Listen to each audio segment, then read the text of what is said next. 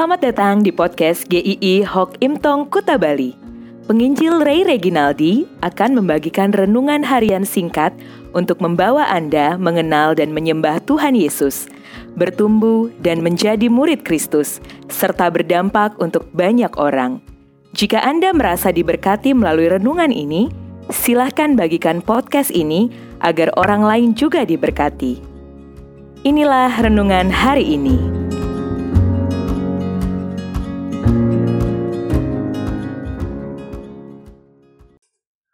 Roti kering Amsal 17 ayat 1 Lebih baik sekerat roti yang kering disertai dengan ketentraman daripada makanan daging serumah disertai dengan perbantahan.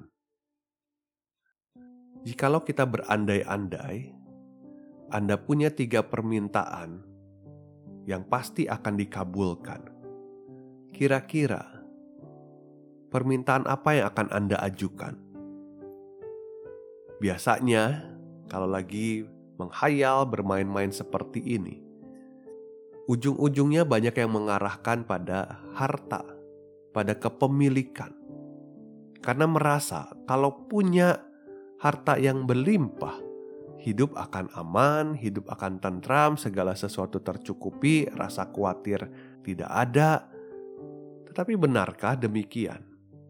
Firman Tuhan membentangkan sebuah pelajaran yang berharga lebih baik sekerat roti yang kering disertai dengan ketentraman daripada makanan daging serumah disertai dengan perbantahan.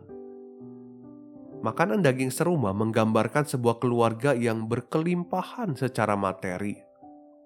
Tetapi bukan hanya kelimpahan secara materi, tetapi juga dikenal sebagai keluarga yang religius di zaman itu.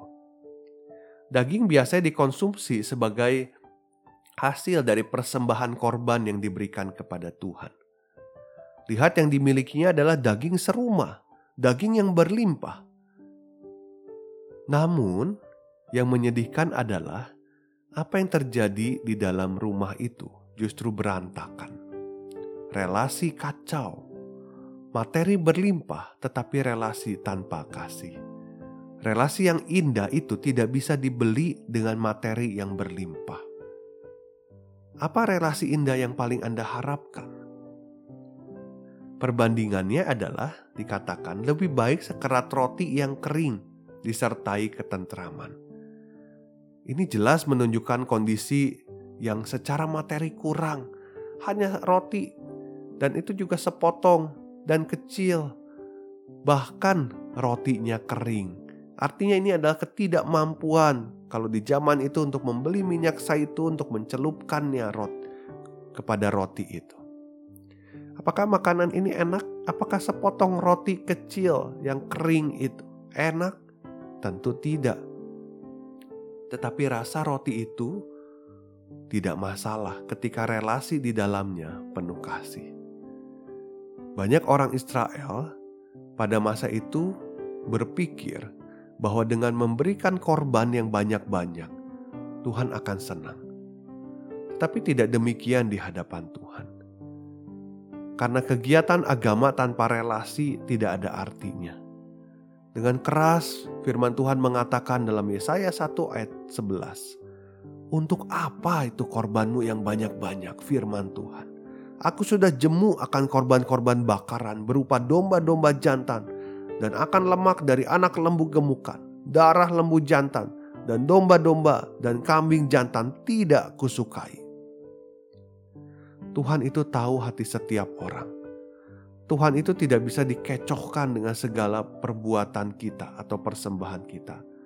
Ketika hati tidak tertuju kepada Tuhan, betapa berlimpahnya yang kita lakukan dalam tanda kutip untuk Tuhan itu tidak ada artinya. Tuhan Yesus datang ke dalam dunia memberikan hidupnya untuk menyelamatkan kita. Bukan sekedar bicara soal kita masuk surga, tetapi relasi kita dengan Tuhan itu dipulihkan.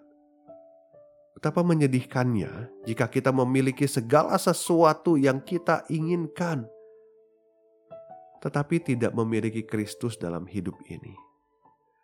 Semua kepemilikan itu tidak salah. Tetapi ketika kita menaruh hidup kita di sana. Bahwa itu berarti dan itu membuat hidup kita tidak berarti kalau kita tidak memilikinya. Itu yang salah. Hidup kita akan selalu kosong dan hampa. Kita akan selalu mencari pemuasan di sana sini. Kita tidak akan pernah merasa cukup di dalam Tuhan. Kita akan selalu memusatkan semua pada diri kita. Kita tidak mau melihat lagi keluar. Tetapi mengikut Tuhan, apa pun yang dihadapi, kita akan merasa tenang dan baik-baik saja karena tahu Tuhan akan selalu beserta dengan kita. Hidup tidak selalu berjalan sesuai dengan yang kita inginkan. Harapan tidak selalu terpenuhi. Apa yang kita cita-citakan tidak selalu juga akan kita dapatkan, tetapi tidak masalah karena Kristus itu sudah cukup buat kita. Kalau Anda sudah ada di dalam Kristus, mari Jalin relasi yang benar dengan Tuhan. Jangan sia-siakan semuanya itu. Kalau hari ini sudah terlalu jauh, kembali lagi. Kalau Anda hari ini ada yang merasa hidupmu kosong, Anda sudah mengejar berbagai hal, Anda sudah mencapai prestasi yang luar biasa.